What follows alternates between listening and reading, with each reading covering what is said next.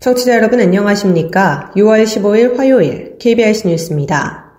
오는 11월부터 중증 시각장애인도 컴퓨터 활용 능력 1급 시험에 응시할 수 있게 됩니다.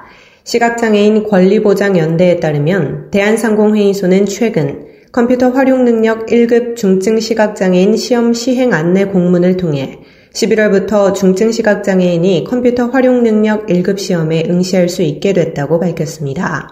그동안 화면 돋보기, 시간 연장 등만 제공돼 중증 시각장애인이 볼 수 없던 1급 시험이 시각장애인 음성인식 프로그램인 센스리더 또는 코리안 JAWS 중 선택해 치를 수 있게 된 것입니다.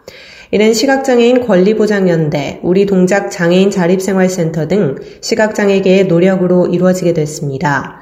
시각장애인 권리보장연대 정하영 대표는 대한상공회의소의 결정에 매우 환영한다며 접근성과 편의시설이 공존하도록 시험과 관련된 제도가 잘 정착되기를 바란다고 강조했습니다. 대한상공회의소 관계자는 11월 시행을 위해 프로그램 마련 등 준비 작업을 진행하고 있는 중이라며 중증 시각장애인도 시험을 치르는데 불편함이 없도록 노력하겠다고 말했습니다. 경기 부천 상동역 화장실에서 50대 장애인이 소화용 이산화탄소에 중독돼 사망한 사건과 관련해 서울교통공사 직원 등 3명이 경찰에 입건됐습니다. 부천 원미경찰서는 업무상 과실치사 혐의로 서울교통공사 직원 40대 A씨와 하청업체 직원 2명 등 3명을 불구속 입건했다고 밝혔습니다.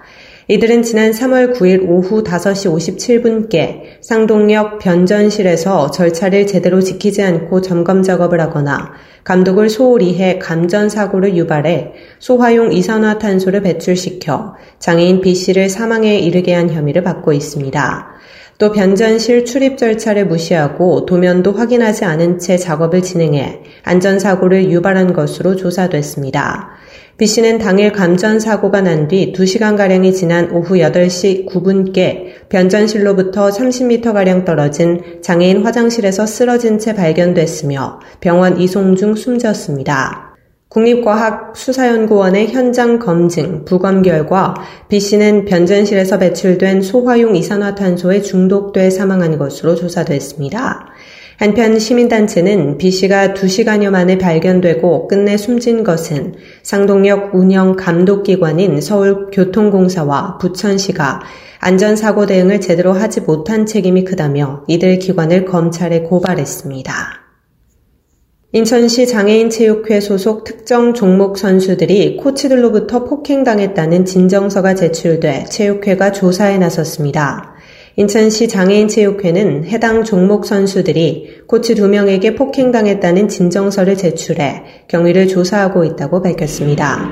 지난 3월과 최근 진정서를 제출한 일부 선수 학부모는 이들 코치가 막대기로 선수들을 때리거나 창고로 데려가 폭행했다고 주장한 것으로 전해졌습니다.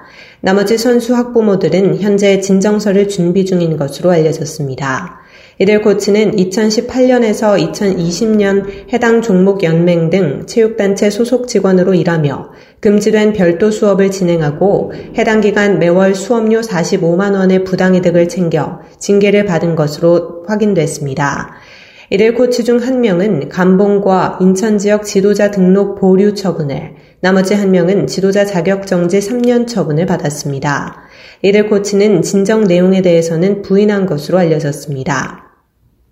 체육회는 진정 내용을 조사한 뒤 폭행 사실이 확인되면 인사위원회를 열고 징계 여부를 결정할 방침입니다.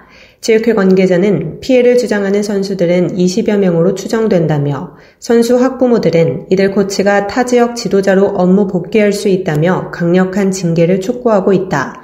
정확한 경위를 조사해 징계 여부를 결정하겠다고 말했습니다.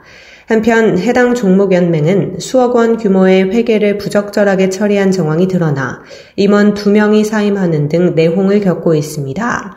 체육회는 선수 학부모들과 협의해 이들 임원에 대한 경찰 수사 의뢰 여부를 결정할 방침입니다. 강원 원주 지역 두 번째 장애인 종합복지관인 양업 토마스 장애인 종합복지관이 건립됐습니다.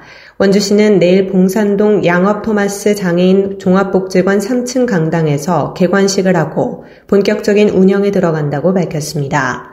양업 토마스 장애인 종합복지관 건립은 장애인 서비스 수요 등을 전담할 기관이 기존 원주시 장애인 종합복지관으로는 부족해 원창묵 시장의 민선 7기 공약으로 추진됐습니다.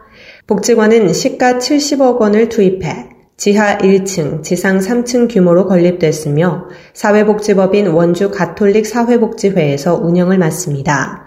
복지관은 장애인과 가족 상담을 비롯해 사례 관리, 치료와 재활, 평생교육 등 다양한 서비스 제공을 통해 장애인과 지역사회가 함께하는 장애인 종합복지관 역할을 하게 됩니다.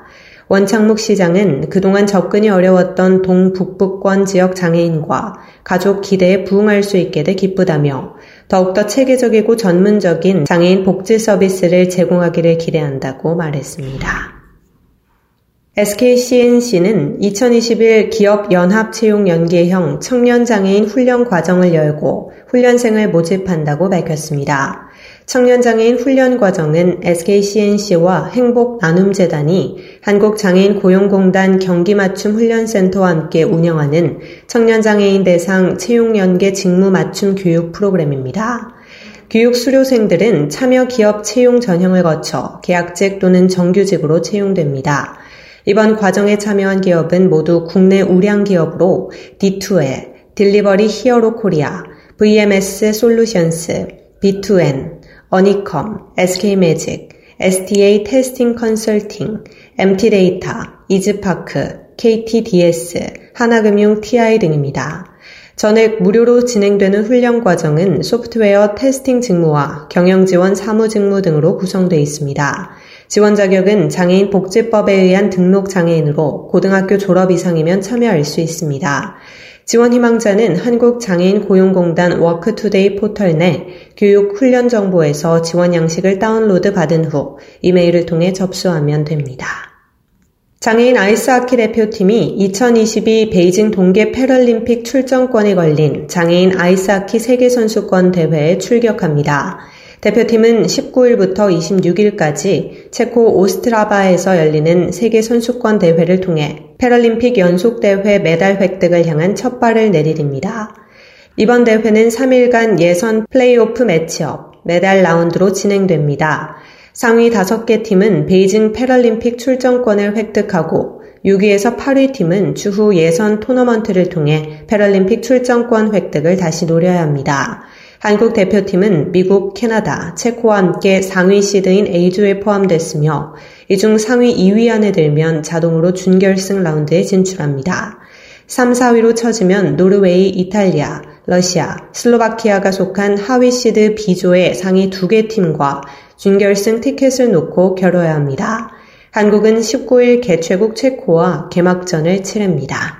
끝으로 날씨입니다. 내일은 전국이 대체로 흐린 가운데 전라권은 새벽까지, 경상권은 오전까지, 동해안과 강원 산지 지역은 오후까지, 제주도 지역은 밤까지 비가 내리겠습니다.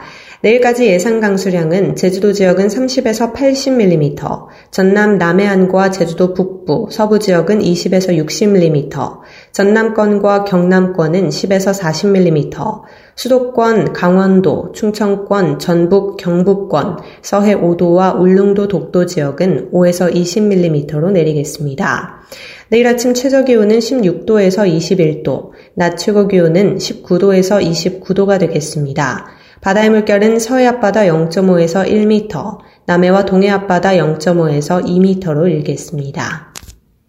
이상으로 6월 15일 화요일 KBS 뉴스를 마칩니다. 지금까지 제작의 권순철, 진행의 조소혜였습니다. 고맙습니다. KBIC.